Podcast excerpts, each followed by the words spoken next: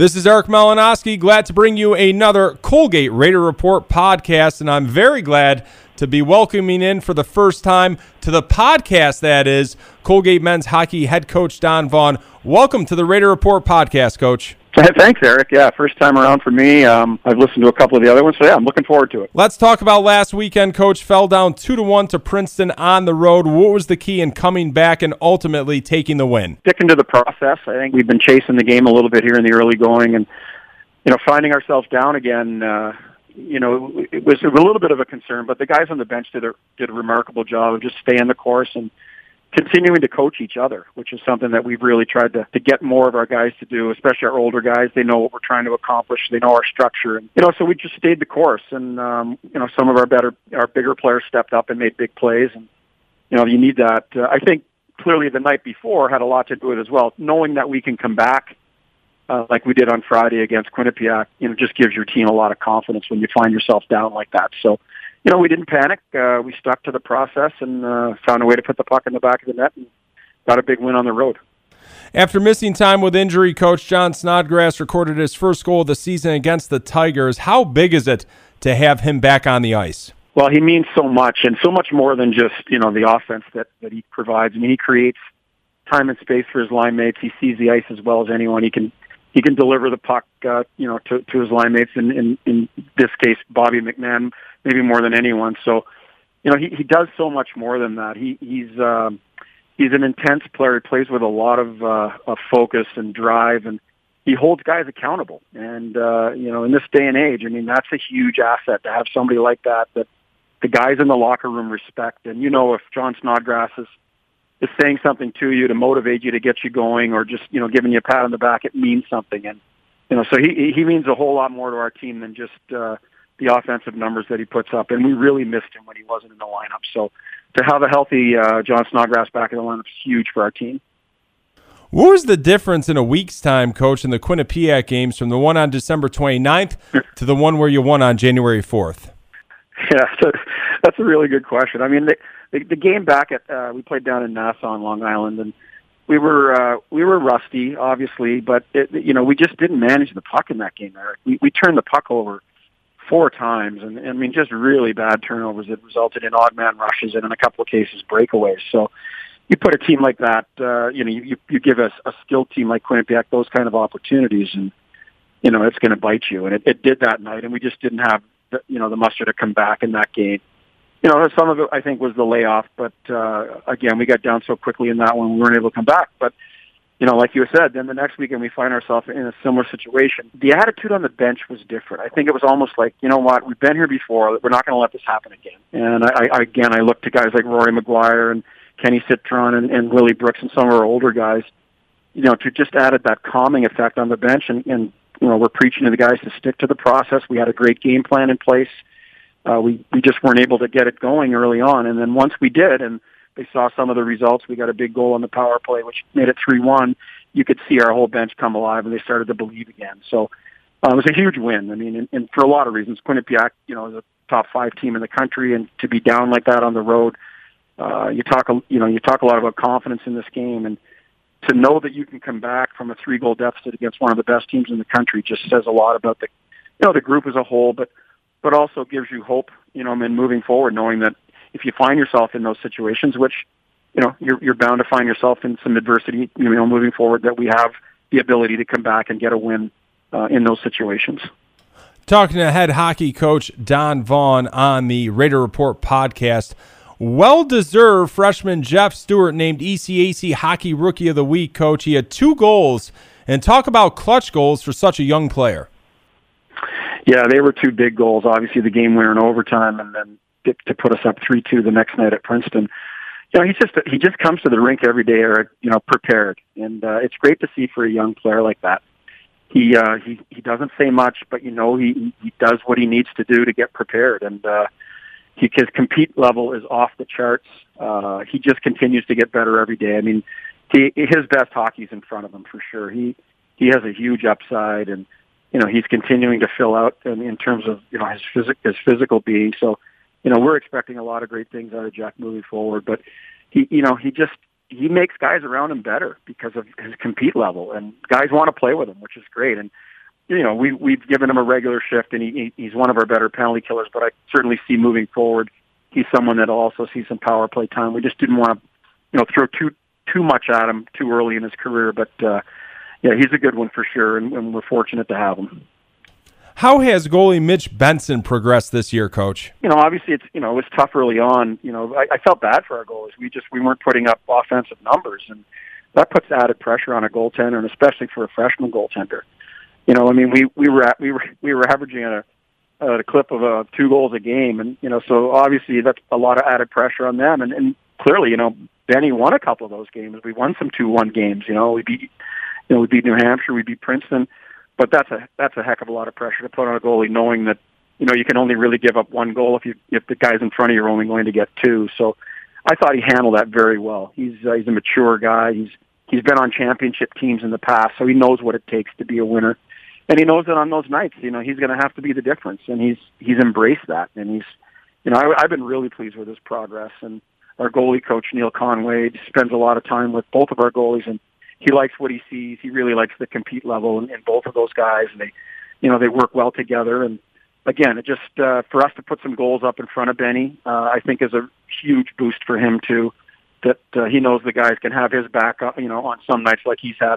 He's had the rest of them uh, a lot of nights early on. So uh, he's moving forward. Uh, we know there's a whole lot of more room there for him to grow as a goaltender um, and he's going to have his opportunity to do that. So we're, we're fortunate there. On to this weekend, Coach. The Riverhawks down, then number two UMass on the road in a 2 1 victory. So they have to be flying high right now. What concerns do you have over UMass Lowell? They're a heavy team. They, you know, they, they're, they're very well coached. Norm Bazin is one of the best coaches in the country. He, his teams will be always prepared. Um, they do some unique things defensively that you don't always see, so that creates a little bit of a challenge. But you know, we've been able to pre-scout that and, and you know, prepared our guys as best we can going into it. Um, but we'll we'll need to be prepared to you know to push back. I think they'll they'll want to be heavy. They'll want to come at us. Uh, I think it'll be a physical game. You know, we have to continue to do what's what's made us successful here in the last couple of weeks, and that's keep pushing pucks forward, keep getting pucks up the ice. You know, great support in our own zone. We've had really good luck. Uh, you know, escaping our end. I think a lot of that you know, has to do with a couple of really mobile defensemen in Cosgrove and, and Austin. But as a group, we've supported better defensively. You don't want to be in your end against this team very long, and that'll be a key again this weekend is making sure we can escape and get out of our end, and then push pucks up the ice and get them deep. And you know, that's something that we had really good success with last weekend, and, and we're going to have to do the same this weekend. Do you remember anything, Coach, from the 3 2 loss to the Riverhawks back in the 2016 Ledyard Classic in New Hampshire? And do you get anything from that game or too long ago and they are very different? Yeah, no, you know, they're not really that different, Eric. I think uh, their coaching staff has a model and, and, a, and a structure that has worked for them for a number of years, and uh, it, it's something that they continue to you know to, to do. And you know, yeah, they they uh, they push pucks hard. They they they'll they'll stretch guys out through the middle of the rink and they'll chip pucks into space. So our D have to be prepared to keep the play in front of them. I mean, if you fall asleep at our blue line, they're going to be in behind us quickly. Um, they get five guys back in their own zone and and uh, do a lot of really neat things in terms of getting pucks out. So we see a lot of sa- the same uh, the same systems and the same structure that they had back in 16 when we played them in, in Dartmouth. So um, yeah, it should be a, it should be a great series. We have a lot of respect for them and um, you know, they'll be tough on the road. And of course, they have an assistant coach that knows our team very well. And Giuliano Pagliari recruited half this group, so he knows our team as well as uh, as anybody. So uh, they may have a little inside info there. So we'll have to do some different things, and we're trying to mix some things up a little bit so it's not uh, too too routine, so that uh, Pags can sort of read the playbook on us. This kicks off a five game homestand, coach. So, what are the benefits of being at home for two weeks, and are there any perceived drawbacks that uh, the normal fan wouldn't think of? Well, I think this time of year, not as much. I mean, uh, we're not in session right now academically, so you know it's it's all hockey right now for our guys, and they're loving every minute of that. You know, we're able to do some extra stuff around the rink, and um, the focus is just all on getting better every day. And you know, they don't have the you know the pressures of the academic side of their life hanging over their heads. So, you know, when we're home and we're in session, there's there's some other things obviously that come into play. I mean, they've got to go to class. They they may have exams they may have papers due. Uh, you know, you may have family in town. So those things can certainly, you know, um, weigh on a player's mind, especially the young guys when they haven't quite figured out, you know, the routine and, and making sure they're, you know, they're getting as prepared as they possibly can be. So I don't see a huge, huge issue right now that we're not in session. And I think it's always great to be home and in your own bed. And, um, you know, you get into a routine that, uh, that you're more familiar with, with this sort of, it's sort of more of a Monday, you know, through, through Thursday atmosphere. So, uh, we're looking forward to being home. We love, you know, the 65 arena, obviously, and coming off a couple of nice wins. We want to keep that momentum moving forward. So we're looking forward to being home for a stretch. What has Coach Dana Borges brought to the staff this year in his return? Yeah, he's a special person and a special coach. Um, first of all, you know, unbelievably driven, has such passion for the game. Um, you know, he's fully committed to the guys. I mean, he's fully committed to making each guy in this team a better version of himself. I mean, and he'll say that constantly. Like he he he'll do anything he can to help each of our guys get better and uh, his work ethic is is through the roof. Um, he watches a, a lot of hockey, and then on top of that, he's he's a fabulous recruiter. Um, he's a very personable guy. He can connect with with our young recruits and their parents, and I mean, to me, he's a complete package. And he works really well with Mike. You know, Mike's got such great passion for Colgate. Uh, uh you know, as our all-time leading scorer, he understands what it takes to succeed here, and he can he can pass some of those things on to Dana as he's out on the road and talking to family. So we're we're lucky to have him. He's a rising star in the game and someone that's got a bright future in college hockey. Coming up next on the podcast, Rory McGuire. What makes Rory an integral part of this program? I'll tell you what, he's a special person. He is someone that has had to face a lot of adversity here. Um, things didn't go quite the way we, you know, we'd all expected early in his career. You know, he was in and out of the lineup, and you talk about someone that's just found his niche and found a way to be a huge part of our team. I look at Rory as as another coach. He grasps our uh, grasps our, uh, our our systems and the structure and what we're trying to do better than than many many players, maybe any player that I've coached. Um, you know, he's holding guys accountable on the bench. Um, I mean, I, I, I, rely on Rory a lot for feedback because he has his finger on the pulse of this team and he knows, you know, when guys are on and when they're off and what makes them tick. And he's an unbelievable motivator, uh, great communicator in his own right, and like I said, it's like having another coach out there. So, um, you know, he's someone that's that's really special, and um, you know, he's being rewarded for that. He's he's he's playing you know minutes now. He's playing both defense and, and forward. He was recruited as a defenseman.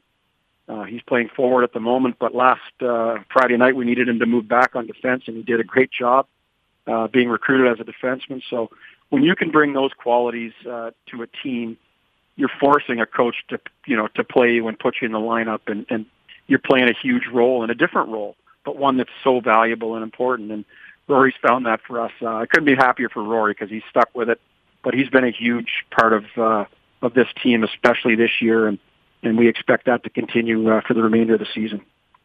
Coach, as always, an absolute pleasure talking to you. Thank you so much, and I'm sure we'll talk again soon on the Colgate Raider Report podcast. Great, Eric. Always great to be with you. Thanks for everything you do for Colgate Athletics. That is Colgate men's hockey coach Don Vaughan. Now I'm talking to one of the players for the Colgate Raiders hockey team, Rory McGuire. And Rory, it was just announced that you're an assistant captain for the rest of the season. What was your reaction to this news? Uh, it was pretty exciting, to be honest. Uh, obviously, you worked so hard your four years here and try and carve out a position for yourself on the team. So a bit of a surprise from Coach Vaughan, but uh, one I was very excited about. How do you think that A is going to look on that number 13 jersey? Uh, hopefully, it looks good and brings us some uh, some good luck down the stretch here. How is wearing the number 13 for the Raiders a number that has a lot of meaning at Colgate University? Uh, I think coming in freshman year, uh, you sort of realize right off the bat how important it is, and I think this stretches out to every player on the team, but especially wearing that number or wearing a letter, you have to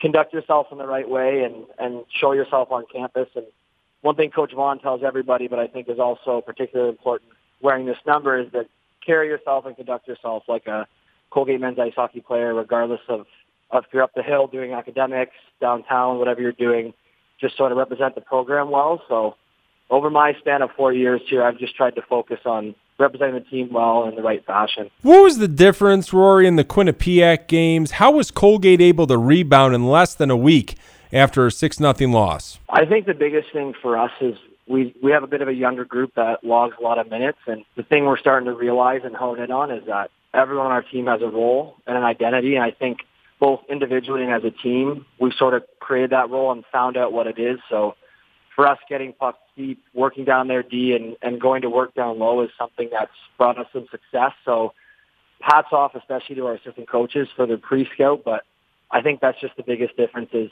we have a team of guys who have all bought in now made a few tweaks to our systems, and we have a little confidence behind us. Coach Vaughan did say there was a different attitude on the bench for that Quinnipiac win, a calming effect that was provided by the older players such as yourself, Rory. Yeah, I think a big thing here is uh, we've had some ups and downs in our four years, and all of our seniors, all five of us, believe in this team, and we have since the beginning. So we just knew that if we could come back and, and tie a few strings together here and have some good shifts, then it would bode well for the guys. So we just as a group made a commitment to ourselves at the beginning of the year that we are going to do everything we can to keep the guys up and positive and keep the belief. So I think that just comes with sort of your experience of playing for four years.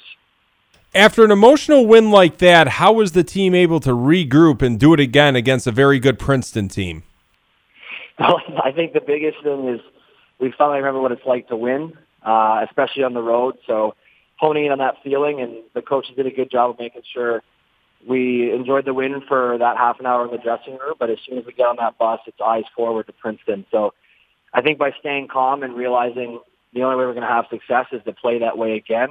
Um, by dialing in on that, I think our whole team sort of bought in, and, and that's what allowed us to have that another good performance against a very good Princeton team. Next five at the class of 1965 arena. What is it like playing at the class of 1965, Rory? It's a pretty amazing space. I mean, uh, I played a year in Star, and it'll always have a soft spot in my heart. But uh, just the facilities here, everything from the training facility to the dressing room to the on ice, it it just sort of is a testament to how the alumni feel about this school, and everyone on our team feels honored and proud. And it's it's just exciting to come to such a brand new rink every day and practice. So I'm excited we got to enjoy it in my four years here. Why did you pick Colgate to play collegiate hockey? I think the biggest two decisions came down for me is um, both the size of the school and academics.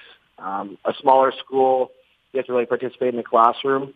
Um, and then the culture of the program. After meeting with Coach Vaughan and the assistant coach at the time, I just felt like they really invested in their players and, and treated them as their own. And you hear stories from around the league of guys who don't feel the same way. So I think just for me at least, as soon as I stepped on campus, meeting the coaches and some of the players, I realized the academics and athletics was a good balance here and would be a great fit for my personality. How did the Kingston Voyageurs prepare you for Division One men's hockey? I think the biggest thing with the junior leagues is it gives you a chance to be confident. Depending on who your coaches are, I had some good coaches in Kingston and learn from them about the little differences about the college game um, in terms of just being quicker on pucks, getting out your stick, getting stronger. Um, so I think junior hockey is a good stepping stone, but then again, regardless of where you play before, um, you realize pretty quick when you get here that it's it's a whole step above even what you were expecting. Do you have a favorite team that you follow in the NHL, Rory? I do. Uh, it was a lot of long years there, but I grew up just outside of Toronto, so I've always been a Maple Leafs fan. And after uh, a long time alive, it's it's finally paying off for me. So I'm a diehard Leafs fan. I know you're busy, but have you had time to vote for Morgan Rielly to get him into the All Star game, Rory? I did. I gave him a vote there. I saw it on. Uh, it popped up on my Instagram feed by NHL.com and, and threw him a vote. And Rory, another thing, you are very smart. ECAC academic team honors and Raider honor roll multiple times. Such an accomplishment. What has led to this academic success? I think the biggest thing academically, um, I went to a all boys private school in Aurora called St. Andrews College, and I was lucky enough to spend four years there. And from there, I just learned the importance of academics. And honestly, the biggest thing I learned is just time management and doing what needs to be done and doing it in an organized manner. So pretty much a little bit of my own hard work, but a lot of what I owe is to uh, St. Andrews College for that. Why economics is a major, Rory? Uh, I'm definitely a quantitative numbers guy. Uh, I like to see the results. So I did a lot of business, was in a business program at St. Andrews College, and from there, talking to some of the teammates, I realized for what I wanted to get into after college, economics would be a good fit for me. And Rory, do you know what you are doing after graduation, or still thinking about it? Uh, yes, unfortunately, I'm uh, I'm hanging up the skates, and I'm going to be joining uh, Ernst & Young doing consulting in New York City. Congratulations, Rory, and also congratulations on being named assistant captain for the Colgate men's hockey team. Thank you so much, Rory. Best of luck the rest of the way. Thank you very much. Appreciate it. That is Colgate men's hockey player Rory McGuire. And now we will turn our attention to hoops. You're listening to the Colgate Raider Report podcast. This is Eric Malinowski. Glad to be talking Colgate women's basketball and glad to be talking about a victory at the annual Kids Day game. The Raiders victorious over Lafayette College 60 to 49, joined by one of the stars of the Colgate women's basketball program, Summer King. And Summer, it's always a great feeling to play in front of those exuberant kids, but it's got to be an even better feeling. I believe this is the first time you guys took home a victory in front of all those kids. Yeah, it is. We've been doing that game every year, and it's so much fun. The kids, they bring so much energy. It's awesome to have them and um, it was nice to finally bring home a win. I, the last three years, it's it's tough because you want to play for them, and they're they're they're so great. They bring you so much energy. So to finally get a win was was great for us. I know only seven points in the first quarter, but I thought one of the keys was you guys didn't give up many more than that. Only one to be exact, eight to seven after the first quarter. So what was the key defensively, even though the offense really wasn't there for you guys in the first quarter, to make sure that Lafayette College didn't get out to a double digit lead? I think our main focus was sticking with the scout, what our coaches tell us and being packed in. We run a really sometimes confusing defense, but the key to it is communicating with each other um, and just being packed in. I think we did a good job of executing that, and so um, we limited their their baskets. And what led to the 26 point second quarter explosion? Do you think? I, I, mean, I think that started on the defensive end. Um, Coach Cleary, he's always emphasizing the fact that if we get stops, then we're more likely to get scores. And we're a very defensively oriented team. And I think being able to get those stops gave us the confidence to score on offense. I know it's early in the Patriot League season, but still, it's got to feel good with you guys having some rough starts to open up Patriot League play to be two and one right now. Yeah, especially after last year when the first time around we didn't beat any Patriot League team we played against. I think this is giving us a lot of confidence in the beginning to say, hey, we have grown so much since the last year and we can be a force to reckon with in the Patriot League. How much of a tone setter was it to beat Holy Cross at the Hart Center, a place that has been very tough to grab victories in the past? That was huge. That was really big for us. And, you know, to be down for most of the game and just to keep fighting and keep persisting throughout the game, I think if you look at all of us, we, we all knew like we were winning that game. That was going to be our game. And so to, to come through with it and get that win was huge for us. Talk about Rachel Thompson. We all know what she does on the court, but what about her gutsiness? After going down a couple times in the Lafayette College game, she came back and answered the bell both times. Rachel's a very interesting player. She is one of the toughest kids I've ever met. She puts the team before herself all the time, and she would do anything to get a win. That's all. That's all she cares about: the team and the team culture and winning. And you know, if everyone played like Rachel, then there might be a couple more injuries, but you know we would we would go very far. Rachel's very very talented player and she's an amazing teammate. I don't know the last time there's been a Patriot League double header and you guys are doing that this Saturday Colgate women taking on Navy, and then the Colgate men taking on Lehigh. Good thing, bad thing? Uh, what do you think about the doubleheader? Um, I'm interested to see how it goes. I think it'll be a good thing. You know, bring a lot of fans in, hopefully. And we don't get to see the men play, especially in Patriot League. We don't get to see them play because we're always opposites. So I think it's going to be nice to be able to support each other because, you know, we go through the same stuff with practices, being here over winter break. So to be able to support each other um, on Cotterell Court, I think will be great. And speaking of good crowds, just let's go back to the kids' game very quickly. What kind of energy do those youngsters give to you guys? Oh, they're crazy. They're amazing. I mean, just looking up and seeing them dancing in the stands and cheering and you know counting down the clock. It's just it's, it's electric to be able to play in a gym with them. It's it's great.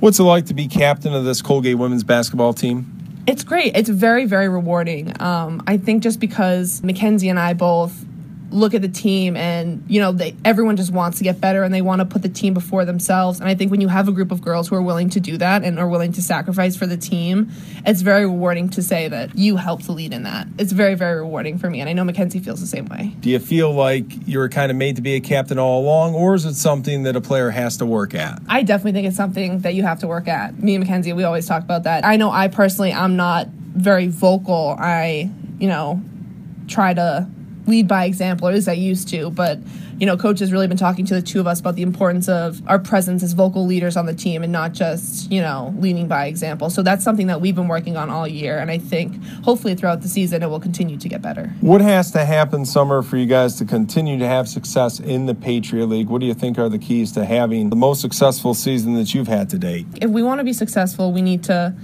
keep working on our defense, keep staying packed in everything we do and following scout, but also being able to make in-game adjustments. And I think if we can tighten that up and work on that, then we will have a very successful season. Summer, always appreciate. Thanks for being on the podcast. Thank you very much. That is Colgate women's basketball star Summer King on the Raider Report podcast. Now we will be talking to Bill Cleary head women's basketball coach of Colgate. And what a day at Cotterell Court in Hamilton on Wednesday as the Raiders victorious over Lafayette College 60 to 49. Before we talk about the X's and O's coach, let's talk about the unbelievable environment for the annual Kids Day game. As I said in the post game, I love this day. It's my favorite day. You know, when uh, Natalie and, and Bridget, they do a fantastic job, their team, of getting all these kids here and packing the Cotterell and um, uh, you know, as I said, like we felt it. You know, they were a great six person for us today, and uh, they really got our players going. It was awesome.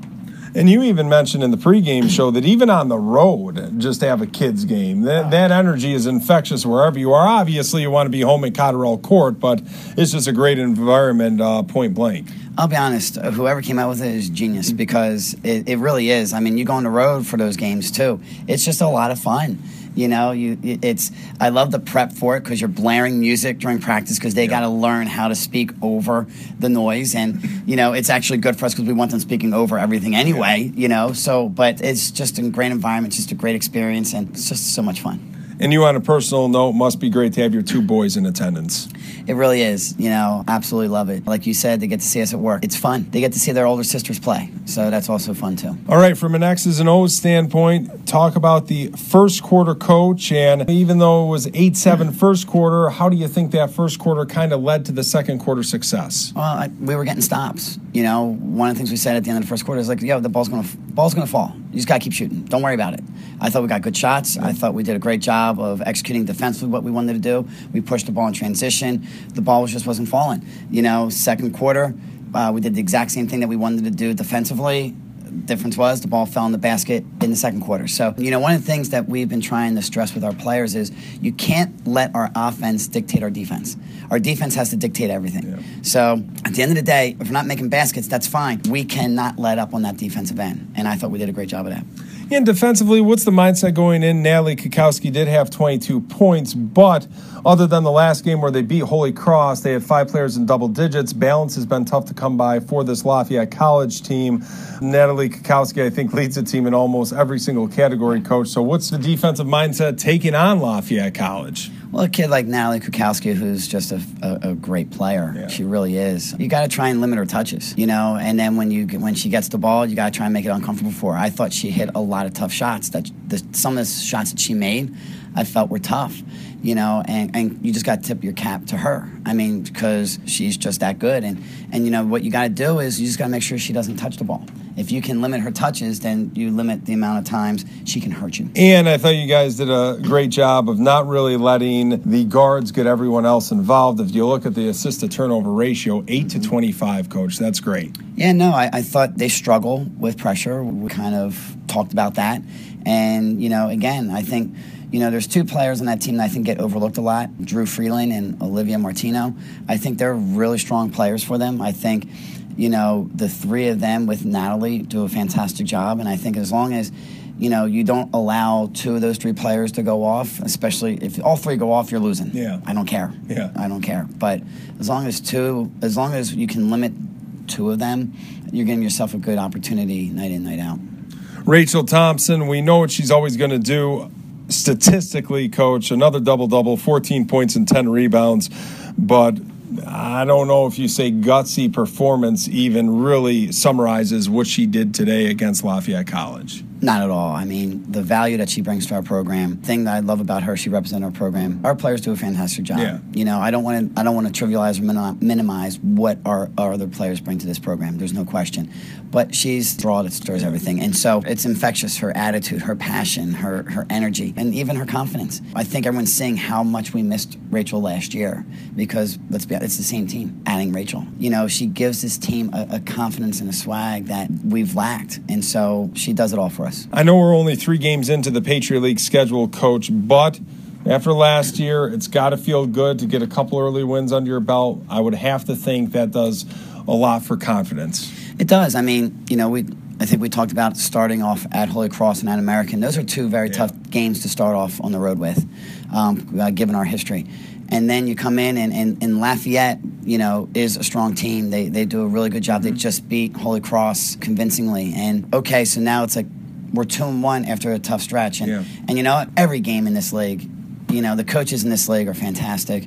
You know, the programs that they run are first class. And, and so every game that we're going to go in is going to be a dogfight. We got to understand that. And, and I think our, to our players' credit, they learned a lot from last year. They learned not, not to give up, they learned how to fight. And, you know, you take a look at the end of the season, we finished three and three. You know, a lot of teams would have would have quit Yeah. and those kids didn't. And and I think it's carried over to this season. And so as much as we say how much Rachel does help, those players deserve a ton of credit because they believed and they carried it over this year, and that's what you're seeing right now. Yeah, and back to Lafayette, they had their first two Patriot League games at home, and now they find out how difficult it is to win on the road. So, is that a key to having success in Patriot League play? Do you think, Coach, is really defend home court during Patriot League games and try to steal some on the road as you guys did against Holy Cross? I, I think absolutely. I, we talked about it my first year where you know we were seven and five at home, and I, you know if you remember, I said, listen, this we expect to win at home. We expect to defend our home court. We know it's going to be a battle. Don't misunderstand me. I'm not saying any any nothing's easy, but we expect to win at home. We expect to to protect our house, and so. Um, our players this year, I mean, we're four and one right now. It's it's we're very comfortable at home, you know, and we and we shoot the ball particularly well at home. So, yeah, if you can get a win on the road, it makes life so much easier for you when you get back home because it it actually relieves a lot of stress and a lot of pressure. Give us a little preview of what you expect from the mids on Saturday. Coach Pemper, she's first class. I mean, she her program is something to to model. I think everyone always counts Navy out. I don't because she finds players and her staff does a great job finding players that fit their system. And to me, it doesn't matter who's in that locker room when they're running Coach Steph's system. They run it and they run it fantastic. So I don't care who they have. I don't care who they've lost. You're going into a dogfight and you're going into a very well coached team. They run their system mm-hmm. exceptionally well. So we got to be ready for movement. We got to be ready for well conditioned, mentally tough Navy team. And unless I'm forgetting, Coach, now I've been doing this for a little bit now, and I can't remember the last time there was a Patriot League doubleheader. Granted, you guys are playing different teams. You're playing Navy, the men are playing Lehigh, but definitely a different look this Saturday as you guys are both home for a change, playing a doubleheader. Your thoughts on the doubleheader? It's going to be neat. Hopefully, we'll be able to draw some of that crowd from the men. We had a great crowd here today. I think we play a very exciting brand of basketball. I'm hoping the community and the people are, are sensing that and seeing that. And more importantly, I hope the community uh, is seeing how hard our players are working, how, how gritty they are, how determined they are, how passionate they are. Hopefully, we can get some of that crowd to come to our game early and uh, help us. That sixth person is so important for us. It really is. So I'm excited about it. I'm used to double headers when I was in the in the PSAC. So at home I don't mind them. I didn't like them on the road, but at home I don't mind them at all. Coach, great stuff. Thank you so much. All right, thank you, Eric. Appreciate it. That is Colgate women's basketball coach Bill Cleary on the Raider Report podcast. Now we switch our attention on the Colgate Raider Report podcast for the first time in 2019 to Colgate men's lacrosse. I'm joined by new head coach Matt Karweck. And first of all, coach, what was it like in late July when it was announced that you were the new head coach of Colgate men's lacrosse?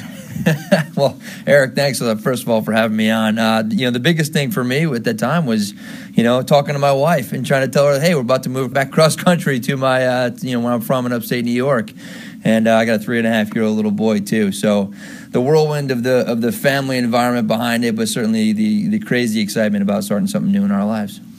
Obviously, being a head coach, major honor. I'm sure it was a dream of yours, coach. But saying that, How tough is it to leave a program like Notre Dame where you spent six years and you're, of course, a player there? So, sure. how tough is it to leave a program? Yeah, sure. You listen. You, everybody loves their alma mater. You know, there's no doubt about it. And uh, and I had I had an amazing time there. So many times in coaching, you find yourself in a place where you feel comfortable, and then you, you always get that itch to, to do the next thing, and, and you know what's next in your life, in your career, in your professional development, etc. And this opportunity came up here at Colgate, and I'm from upstate New York, like I said, and and uh, my dad lives two hours away. I've seen him more in the past two months than I've seen in the last ten years, and uh, the opportunity to to come to a place that had you know an academic rigor here, which I think is the perfect profile of an athlete that I love to to, recruit to, and certainly the ability for this place to to be great. And, I, and I've always respected uh, the coaches that have been here before, this program in general, and and when the opportunity was alive for me to come after, I went after it, you know as hard as I could. Yeah. So. How important is it, do you think, Coach, to come from a place where academics are at the forefront, like Notre Dame, a great academic reputation, to go to another program that obviously stresses academics, although they want to win as well. Yeah, sure. There's no doubt. Listen, the, the type of athletes that you recruit when academics is important is the type of athlete that, and the person really that you want to be around. And I think that's such an important thing as, as you learn throughout the, your coaching career, the type of athletes that you're going to recruit, the ones that have a higher GPA and a better look in their academic profile tend to be better kids, frankly. And not that they're better, better as in like yeah. they're just good people, but they have kind of their minds right, right? They know what it's going to take to do the things that are required, both academically, athletically, and socially. And I think that when you recruit those type of athletes, it's a really important thing for your program to keep the culture of your program to how you want it to look. Meaning, there's not a lot of you know off the field activities that are you know not exactly the way yeah, you want them in yeah. your program, et cetera. And you know the other thing is when, when the way that I want to play is is certainly is that with an athletic physicalness, right? But but certainly an athletic IQ. Yep. And I think when you have guys that are tend to be more intelligent, anyways, you get a more intelligent IQ game, and you can play things smarter. You can tell th- you know tell guys to do something on the backside of a defense they may not have never seen, and to understand the game globally. Mm-hmm mm-hmm. when guys have the, the mindset to do that academically as well, it tends to flow similarly um, athletically. Have you been able to catch your breath at all, Coach? Tell the podcast listeners out there a little bit what life has been like since you decided to come to Hamilton, New York. Yeah, no, thanks a lot, man. Listen, uh, like I said, I have my, my wife who, who I have to give a, a, second, if you don't mind, just to say thank you, and I love her so much for being so supportive in my life. And and um, you know, as far as like to your point about taking a breath you know, I'm sitting here looking at my schedule right now when we're going to lift and do film and practice and everything else, and we have most of it in, in, stone. But frankly, you know, how to do it right. You know, this is my first time doing it, and I'm okay with talking about that. People want to, you know, maybe not want to yeah. talk about that, but I'm okay with it. I think, you know, the more transparent and real that I can be with my players and my administration, the people I'm around about, this is my first time doing it, and I'm excited about doing it. I want to do it right for for my players and create a great experience for them, etc.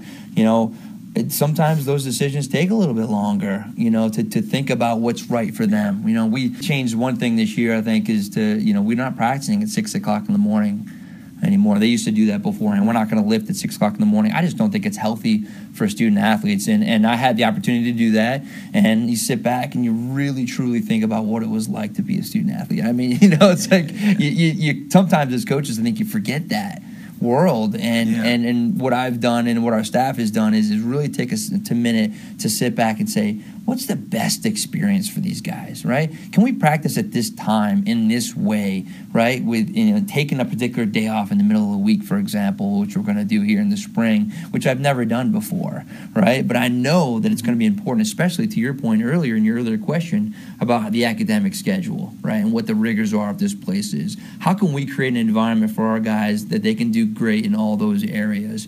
And as a coach, and to your point, you know, to your point about taking a breath is yeah, let's take let's sit back and really look at that world for them and design a schedule that makes them the best version of themselves, which is what we talk about all the time, you know. And then also, what's the best version for ourselves as a coaching staff? Because we've never been together either. You know, how can we challenge each other in the, in the, in the office here? How can we have lives with our families at home that are involved with, with Colgate athletics and our program and et cetera? So to make the whole thing kind of come as one has been a has been a yeah. To your point, yeah. No, I haven't taken any breaths just like I've never taken a breath in that statement right there. whether it be a coach or whether it be a banker, whether it be whatever profession it is, it sometimes is hard to take a step back and look at what's best because you get set to a routine. So, was it challenging at all to kind of take that step back and say, you know, should we practice at six o'clock? Should we do this? I mean, I think that's pretty impressive because you get stuck in that routine, not just coaches, and it's sometimes hard to break that. Certainly, especially when you've done it your one way your whole life, or you've seen, you know, look at we we were extremely successful at Notre Dame doing it in a particular way. It's just not going to be the same here, and I'm okay with that. And it shouldn't be the same anywhere, right? Every place has a particular you know way about them, and guys have a way about them. Our culture of our team has a way about it that's completely different than what Notre Dame was, and many of the places that our our staff has been. And I think that. Um, yeah, for me to be able to sit back and ask those questions, right? You know, that's the one thing that I we had such a great advantage of um, this year is there was a point in time where there was no coach here, right? There was when, Yeah, when, yeah. when Mike left, Yep. and then when I came in, um, there was a, a month there that the administration and, and um, Dr. Nicki Moore and Urive and a lot of the administration did a great job of of keeping everybody involved in what the program is, including the senior class. And I think what happened was there was that absence of of leadership in right in general for this the head mm-hmm. coach of this team, which gave our senior class a really interesting boost of leadership ability and capability. And so, what I have done and what we've done is we've asked them a lot of questions about what is it that you want this to look like this year, your last year, you know, and how does that feel? And in those those guys were, you know, they have all the ideas, right, of, of how they wanted to look and feel, you know, matching that with our ideology and everything else. And I think when you ask them, it becomes their thing. And so much of what we talk about is ownership, right? You own your own development. You, this is your last season, senior class, right? How does mm-hmm. that look? And not to put more pressure on it, but to have the realization of like, listen, let's Yeah. make this what you want it to be because it hasn't been what you want it to be in the past couple of years. So what do you want it to look like and feel like? And what are the steps to be able to get there? And I think that that you know taking a step back and actually listening a lot more than coming in in a different way. Right? There's two ways to do it. You come Yep. in and listen, like I think Yep. we've done a good job of, or you come in and say, "Listen up." It's my way or the highway, brother. You know what I mean? And that's just not my own style, and it's certainly not the way that I want to for these guys to understand who we are as a staff. To we want to understand that listen, it's their best version of themselves, not whatever we want them to look like, and that's really important for me. And I would assume it's a process you can't rush, getting to know the players, not only who they are, how they respond to this maybe coaching style, but also from an X's and O's standpoint. You can watch film and stuff, but until you see them in all kinds of certain situations, it's a process that it takes coaches a long time to kind of develop. Yeah, Eric, that's you know I'm really glad you asked that question because that's what we've done this fall as best we could, you know. And I think that as a coach, you want to, right? You want to put in Yeah. all the things you've been thinking about for all the years, and this is this is the greatest strategy of all time. And but frankly, to your point, you can't. You don't know who. I don't know who these 50 guys are. I didn't know, rather. Right when I came in in August, and so what we did as a staff was take our time to get to know them, to show them our style, but to really to you know get to know them as people and to ask them questions and to say how how's your family life going, what's going on there, etc. And I think when we've done that, we've earned a little bit of their trust, right? And I think that's the thing that I think is most important to me. If we're going to ask them to do the things that we're going to ask them to do here in the spring, execute fundamentally, right? Execute tactically, then the only way to do that is to develop trust. And so that's what we did in the fall, I think, is best to our ability. And I know that our guys know that, that we love and care about them. And that was really important for me to let them know that. And I, and and so you can develop that relationship to ask them to, to do more things down the road, to challenge themselves, you know, to be better. So How's the roster looking this year, Coach? Obviously, a roster you inherit, but just tell the podcast listeners out there that it's been a little while since they saw the lacrosse team take the field, and so just uh, remind them what's the roster going to look like this year, Coach? Yeah, listen, we and that was the other thing we did in the fall was not obviously get to know the guys, but certainly to to watch their skill. And now you made a good question. You had a good um, point earlier about not, you know, putting them in a box, right? And I think that's what you were saying is like the, Yeah. the idea that now there's a new coach and then a new regime here, and how does that look? What is a guy that's who's a, a short stick D midi, for example, his whole life, whether he was told that or he felt that or whatever it was. He has the opportunity now to say, "I'm like, what position are you?" You know, and the guy looks at you and goes, "I'm a D midi." I go, "Yeah, have you ever wanted to play offense?" And, well, yeah, I've always wanted to play offense, coach. Blah blah blah. And they start going on these rants. It's like, well, do whatever you want to do, right now. We'll figure out where you are and who you are, so then we can use the pieces to put it together the way we think to give us the best chance to win in the future. And and we did a, I think we did a great job of letting our guys kind of go that way. Both long stick middies going down playing offense, face off guys staying on the field, you know, a D midi or as a defenseman crossing the midline to, to clear the ball. I mean, all these things that are, you know that's maybe not be the way that we're going to Yeah, play yeah. exactly, but they tested their limits and allowed themselves to have the opportunity to be the players that they wanted to be, or showcase it at least to our coaching staff to say, hey, you know what, coach, I can guard a guy at 25 yards, or hey, coach, I'm not a guy that does that, so I'm going to stay back in and do this a little bit more. So gave them the opportunity to do that a little bit more. But I, I tell you what, to, to answer your last part of your question, we had an unbelievable fall. We did crazy amount of stick work. We did crazy amount of stick work, and we did crazy amount of strength training right? And so I said to my to my staff, who who also want to be, you know, who are also tacticians and want to get into this, you know, the rhythm of what we're going to yeah. do and everything else. And when I told them, I was like, be very careful about doing too much of the tactical. We're going to lose people. If we're great at this skill piece now, there's kind of two buckets. I, the way my philosophy Yeah. thinks is there's two buckets. There's a tactical bucket and there's a skill bucket, right? How do you fill both of Yeah. those by the end of the year? You have a you know you've invested a lot of time in each of those. And we invested so much in the skill bucket because it, to your point it was allowing our guys to showcase what they can and can't do.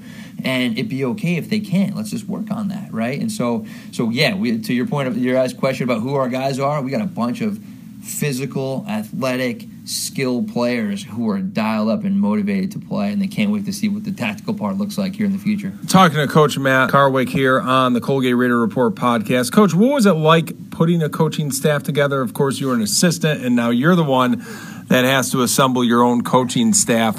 What went into that? that's the, that's that's awesome. The, the funniest thing about that is is preparing your own interview to try to, you know, impress an athletic director and a staff of people to say to know that you can lead a program, and then that happens, and you're so excited. And they go, okay, well, go find go find people that also believe in you and also believe these things, right? Yeah. Or that you can trust. And you know, I had my own list of guys, and certainly you know the first, you know, Chris Cooper, who I've known for a bunch of years, and met at the IMLCA convention through a good friend of mine, uh, Kevin McEwen, who coaches down in Binghamton, and he was coaching down there for the last couple of years. He's, he's got a great resume behind him. Coached at Princeton and Denison and and John Carroll, and he's one of those guys that just that knows the game, can speak the game, understands it. He's got two kids, who's an unbelievable father, you know, and and a, and a great husband. And I think that one of the things that I love so much about him is he and I could talk till three o'clock in the morning about anything, about the, a two man game or mm-hmm. or how many, you know.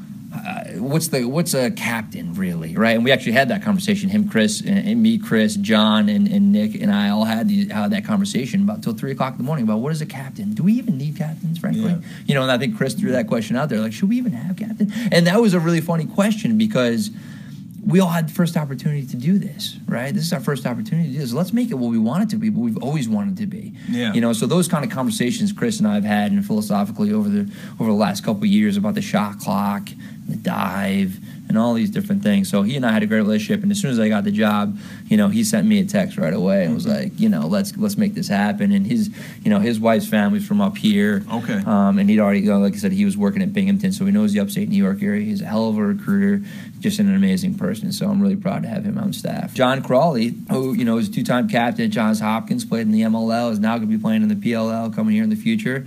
Um, was a volunteer with me at Notre Dame, and so I had, I had an unbelievable year with him to get together to really to have those conversations of like, hey, what if we did this? Wouldn't that be kind of Yeah, cool? And then we didn't always have the opportunity to do that out at Notre Dame, but we had those conversations to do that, and now we do, right? To, to, yeah, yeah. so we could we had a chance a year in advance to not even know that we're having these conversations about what's going to happen here in the future at Colgate when we were sitting out in South Bend. Just an unbelievable work ethic, character guy who you know it reminds me honestly a lot of myself when I was younger. Um, just wants to get out there and shoot with the guys, right? Wants to put you know get out there and get his hands dirty and really teach people about the game and what it looks like and feels like and how do you actually dodge? Not that you dodge or how do you beat this guy but how do you dodge? What's the technical footwork look like? What's this handwork look like? What's your chest and your head look like and feel like? And and that that level of level of depth um, in training and teaching has been vital, especially since we've been doing that skill bucket, like I talked about a little bit earlier. So, um, and then and then you know, Nick Acquaviva was over at Cortland coaching Mm-hmm. coaching goalies and, and just is, is, is an unbelievable. If you look at his resume, he's got an unbelievable resume of of how good he was as a player and a coach. And, and it's I tell you what, he's one of those guys that has a great sense about him about what it what he, how to read people and, and, and especially the goalie position. He's going to be coaching our goalies and running our box for the most part right now. Um, but certainly he's going to be taking a, a deeper level into the def- into the defense because he knows so much. He's like the goalie whisperer, you know. He's the guy that can look at a guy, a, a keeper, and read him. Both in recruiting, we were watching videos and see people on, on on the sidelines and things like that. But but certainly as we're in practice, we're, we're designating specific time to our keepers because I think sometimes in practice they get lost a little bit, right? So it's kind of like Yeah. step in the net or do this or go do these goalie drills on the side, and and we've designated him to work on their ability to both get the ball out quickly, what their stances look like, you know, how are we going to treat the dive this year, you know, some stuff like that. That's going to be very specific to what goalies can do and can't do, and and he, he does a great job. Has a great philosophy of, of kind of how to let goalies understand what it is that lets like when you let a shot in, for example, Yeah. it's not the same. A ten yard shot with a guy in front of you and a screen, you know, overhand from right in the middle of the field is not the same ten yard shot as a little bit angled off to the side. The guy's not hiding his stick very well. There is no screen in front of you, and it's pretty clear that he's going to shoot in a particular place. But if you look at it on the paper, you say gives up ten yarders.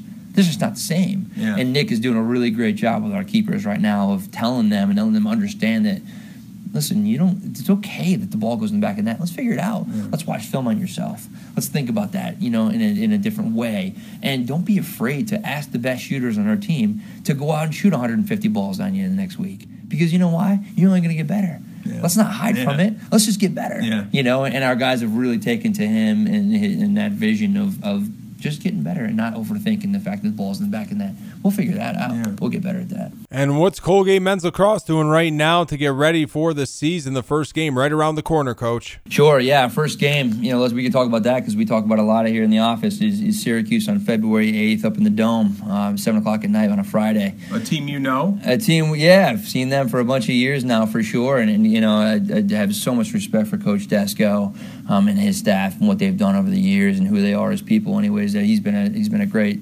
um, mentor of mine, let's say, you know, and, and not so much of like I call him every week to find out what I, you know, what to know about, yeah, but certainly yeah. just watching him and going against him as a coach and just and, and him being a, fellow upstater. It's just, you know, it's one of those things that I just respect so much of what he has going on. And I have, I'm completely blessed to have the opportunity to go against him, especially my first my first career uh, coaching um, competition here. But right now we have, we're, you know, I'm looking at the clock. We have about four weeks before that game starts, and really our mission at this point is to get our guys back. We have we have two a days coming up. We come back a week before the school year starts. We're going to do two a days, skill bucket in the beginning of the day, tactical bucket at the end of the day, right? And it's the same kind of thing. We're going to lift classic stuff, nothing Yeah. too crazy to be honest with you. Our job right now is to slowly introduce what it is that's important at the beginning of the year. A lot of people think it's six on six. How do you get great at six on six? What's the defense and the offense? Um, if you want to win at the beginning, or at least compete at the beginning of the year, you need to ride and clear. You just have to do it. You, if you don't do it, it's a nightmare because all the things you put in together to try to do that, you never even get there, right? Because you can't clear the ball, right? Or you don't Yeah, know how to get the ball back in the ride, etc. So we're going to do a ton of riding and clearing coming up here in the beginning. Um, and the other pieces that we're that we're really going to focus on, and, and, and, and Jamie Munro, who um, was an old Denver coach, has been coaching his whole career. Um, used to run 3D lacrosse and is now doing the JM uh, JM3 Academy stuff and, and, and does a lot with coaches. He's been an inspiration to me, um, especially lately, as I've started to kind of figure out what are the things that's important. To your point about like the skill bucket and the tactical bucket, Yeah. where do you feel? The, when do you feel those things, right?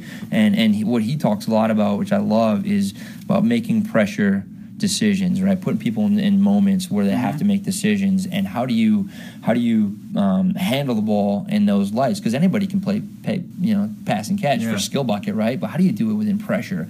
And the only way to compete at the end of games is to be able to a handle pressure or b give pressure right? And so if you want to be in any game you got to be able to ride you got to be able to clear and you got to be able to handle or give pressure. To be able to give the ball back right or get the ball back Yeah, yeah. or keep the ball at the end of games if you're winning. And so we're going to focus on those things. And if those can be the staples of what we do and then slowly get better, You know what I mean? At our offense and defensive abilities, um, we're gonna be we're gonna get there, right? And I think that's one of the things that I want to be very clear, you know, to our guys is, you know, I'm excited about. I'm gonna play Syracuse. We're playing Binghamton down the road. We're playing Maryland, right? We got Hobart after that, and then we get into our our regular season, and that's when that's Yeah. when you got to be great, right? I'd love to be great. Don't get me wrong. I want to beat, you know, the snot out of all these teams at the beginning. But really, if you're if you're thinking about what it takes to get to the NCAA tournament to make a splash, you got to be great in your regular season, and you got to be great at the end, right? So how do we prepare ourselves the best we can do it to do that? Mm-hmm. I think you got to play the great teams. Right, I, we picked up Maryland a couple weeks ago, Yeah. and and our guys were ecstatic. They were, you know, I talked to our whole senior class over break, and they were all fired up about it. Mm-hmm. You know, and, and if that gives them a little more drive to work a little bit harder over break, when I don't have the ability to, Yeah. you know, to monitor that or think about that, then that's fantastic. You know, and, and just our guys are so excited about the opportunity to, to prove themselves and be great. You know, and I want them to understand that if we can develop and use our mindset to develop over time, then we're going to be great when it when it really counts. You know. Matt, great stuff. Absolute pleasure. Thank you so much. Welcome to you and your family to Hamilton, New York. Thanks, Eric. I appreciate it. That is Colgate men's head lacrosse coach Matt Karweck. And that will wrap up the first Colgate Raider Report podcast of 2019.